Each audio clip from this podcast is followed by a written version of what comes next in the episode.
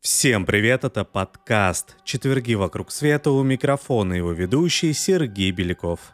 Вчера весь мир отмечал День авиации и космонавтики. 12 апреля 1961 года состоялся исторический полет Юрия Гагарина в космос. 108 минут. Именно столько длился полет Гагарина. Прошел он успешно, хотя и не совсем по плану. Спустя несколько лет смерть все же подстерегла первого космонавта. Сегодня мы вам расскажем о том, как Юрий Гагарин побывал в космосе и что было после. 12 апреля 1961 года старший лейтенант ВВС СССР Юрий Алексеевич Гагарин на корабле «Восток» совершил первый в мире полет в космическое пространство. Человек вышел в новую, неизвестную ему среду и столько было на пути препон и рогаток, столько возникало проблем и задач, которые никогда раньше не решались в науке и технике. И самое главное, даже неизвестно было, сможет ли он существовать в космосе. «Только бы слетал и вернулся живым», — сказал Королев после старта ракеты-носителя. Он выразил общую мысль — все, и руководители космической программы, и создатели ракетно-космической техники, и те, кто готовил космонавта к полету, все думали, только бы слетал и вернулся живым. Конечно, тщательно готовили технику, старались предусмотреть все, даже самое невероятное. Все, что можно было проверить, проверили и тысячу раз перепроверили на мышах и собаках. Собаки, которые возвращались, возвращались в полном здравии, а человек – что станет с его психикой, когда он увидит, что земля, на которой он родился и жил, и которая всегда оказалась ему необъятной, так мала, что ее можно охватить одним взглядом. От одного этого может помутиться рассудок, и мало ли какие еще сюрпризы может преподнести космос. Эти опасения невозможно было проверить, чтобы отбросить, и нельзя было отбросить, не проверив. Оставалось только одно – взять и попробовать. Ветераны космической техники, руководившие подготовкой и проведением первых пилотируемых полетов, хотя и признаются, что во время вывода корабля на орбиту в бункере царило колоссальное напряжение, тем не менее единодушно заявляют, что у них была стопроцентная уверенность в благополучном возвращении Гагарина. Однако, если бы при выводе на орбиту на ракете произошла авария, катапультируемое кресло оказалось бы бесполезно, и шансов остаться в живых у космонавта было бы немного. А если бы ракета, потеряв управляемость, начала кувыркаться, что в практике запусков случалось, направление катапультирования могло оказаться любым, в том числе и к Земле. К тому же двигатели кресла не обеспечивали увод на безопасное расстояние, и горящая ракета могла упасть рядом с космонавтом. Существовала также опасность приземления в котлован, в который отводится выхлоп двигателей – а котлован за его размеры и форму на космодроме называли стадионом. Конечно, для спасения космонавта делалось все возможное. Ту часть котлована, на которую он мог приземлиться, закрыли металлической сеткой, которую на космодроме называли «батут».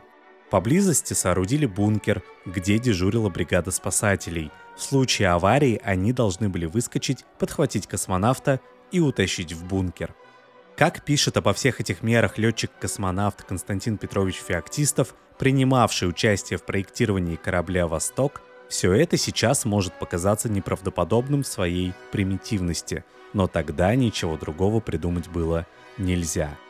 К счастью, ничего катастрофического при выводе корабля «Восток» на орбиту не случилось. Однако и не все прошло гладко – из-за отказа в системе радиоуправления ракеты высота апогея оказалась примерно на 100 километров больше расчетной. А с точки зрения последствий это вовсе не безобидно. Время существования такой орбиты от 23 до 25 суток, а ресурс системы жизнеобеспечения рассчитан на 10. И если бы отказал тормозной двигатель, по исчерпанию запасов воздуха космонавт погиб бы от удушья. Спуск корабля с орбиты происходил по резервному варианту, и разделение приборного отсека и спускаемого аппарата произошло не через 10 секунд, как предполагалось на Земле, и к чему готовился космонавт, а через 10 минут.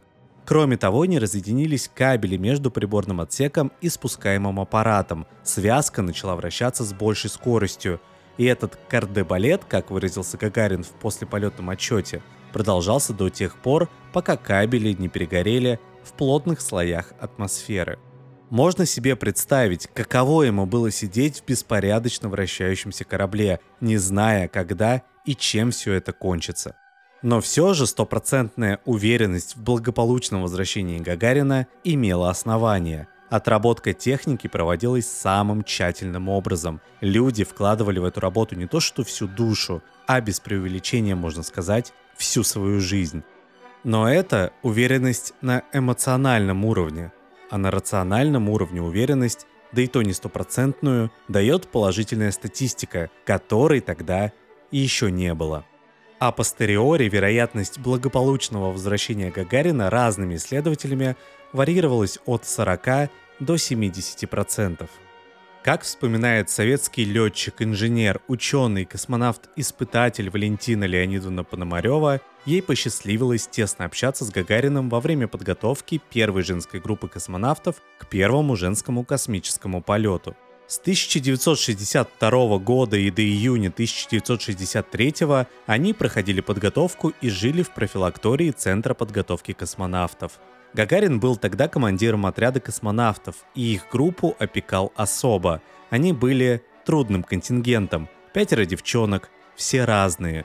И все без малейшего понятия о воинской дисциплине. Ей кажется, он тогда их жалел, знал, чего стоит подготовка к полету. Иногда он приходил вечером в профилакторий и расспрашивал, как идут тренировки, какие есть проблемы. Они говорили обо всем, иногда о литературе, иногда о космосе. И Юрий Алексеевич рассказывал об испытаниях, что особенно трудно, где какие есть подводные камни, как надо готовиться и как себя вести во время испытаний, чтобы хватило сил и выдержки, и чтобы перехитрить докторов. Охотно рассказывал о своем полете, все было так недавно, так свежо в его памяти, и, наверное, каждый раз рассказывая, он переживал все заново. Как командир он никогда не бывал мелочен, мелкие нарушения пропускал как бы мимо внимания, оставляя возможность для саморегулирования. Но если вдруг что-то выходило за рамки, умел проявить жесткость. Не заботьтесь о том, чтобы друзья-космонавты не подумали, что он немного занесся. Наверное, было ему не так просто найти верный тон общения с другими космонавтами. Совсем недавно они были на равных, и вот теперь командир, герой, любимец планеты. Тогда еще помнили, что на его месте мог оказаться любой из первой шестерки. Ни ордена и звезды, ни уникальная слава и популярность во всем мире не избавляли его от необходимости заработать в своем новом качестве авторитету товарищей, которые теперь стали и подчиненными. Может быть, это удалось ему не сразу, но все-таки удалось. Он всегда вел себя естественно, так как считал нужным, и, как правило, попадал в десятку – это его искренность, полное отсутствие какой-либо рисовки очень всех привлекало. По всеобщему молчаливому согласию Гагарин считался самым главным в центре. Он должен был все знать и за все быть в ответе. Чтобы у кого ни случилось, по службе или дома, бежали искать помощи и спасения у Гагарина. Конечно, он не был всемогуч, и всем, кто искал его помощи, помочь не мог, но на его внимание и участие мог рассчитывать каждый. Валентина Пономарева считает, что стержнем его личности было чувство высочайшей ответственности перед людьми, перед всеми людьми, может быть, перед человечеством. 27 марта 1968 года, день гибели Гагарина, ничто не предвещало беды. Не было никаких предчувствий, день как день. Утром одни пошли на тренировки, другие поехали на полеты, и Гагарин тоже. В обед, как всегда, собрались в столовой – Пришел Павел Беляев с каким-то странным неподвижным лицом и негромко сказал космонавту Георгию Шонину, что в 10.30 утра связь с Гагариным была потеряна. На тот момент был уже второй час дня. После обеда в отрядную комнату начал стягиваться народ. Сидели, ждали, тревога росла. Никаких определенных известий не было. В конце дня сообщили, что обнаружено место падения самолета. В то, что Гагарин и Серегин погибли, никто не верил. Надеялись, что они катапультировались. Ждали, вот-вот будет звонок откуда-нибудь из сельсовета. Скажут, что вот пришли ваши, приезжайте за ними. По глубокому снегу в летном обмундировании не скоро, ведь до жилья доберешься. Истекло время рабочего дня, но никто не уходил. А звонка все не было. Наконец собрались с духом и пошли домой. К ночи ничего не прояснилось. Оставалось надеяться на чудо, на то, что этого просто не может быть. Рано утром на место падения самолета выехала группа поиска. В нее вошли и космонавты. Вернулись они измотанные и подавленные.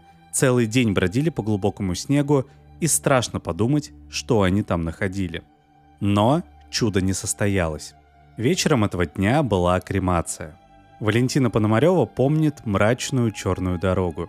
Их автобус замыкал колонну, и на поворотах она видела бесконечную вереницу красных огней и их отражение на мокром асфальте. Красное на черном, как символ трагедии. В крематории их повели вниз, к печам. Оба гроба стояли на подставках напротив топки. Служитель сказал «Юрий Алексеевич первый» и вкатил гроб прямо в пламя. Эти слова пронзили ее острой болью. И здесь он был первый. 29-го урны с прахом были установлены для прощения в Центральном доме Советской Армии. Валентина Леонидовна вспоминает, что в какой-то момент уже в темноте она стояла у окна и смотрела вниз, на длинную очередь, которая медленно двигалась к дверям. Кроме шарканья ног, ничего не было слышно. Была уже ночь, а люди все шли и шли и шли. После смерти Гагарина одни говорили, что нельзя было разрешать ему летать, он один на Земле на все времена, первый человек, поднявшийся в космос. И нужно было всячески ограждать его от риска, и не нужны были ему эти полеты. Если бы не этот злосчастный полет, был бы он сейчас с нами. Но ведь он был летчик, возражали другие, а жизнь летчика в том и состоит, чтобы летать. И ни за что не согласился бы он сидеть в золотой клетке. Удивительные слова сказал Гагарин перед своим стартом. «Вся моя жизнь кажутся мне сейчас одним прекрасным мгновением. К сожалению, эти слова оказались пророческими. Потрясающие слова написал и Чингис Айтматов. «Ты прожил как молния, однажды блеснувшая и угасшая. А молнии высекаются в небе, а небо вечное. И в этом мое утешение». А на этом все это был подкаст «Четверги вокруг света». До новых встреч!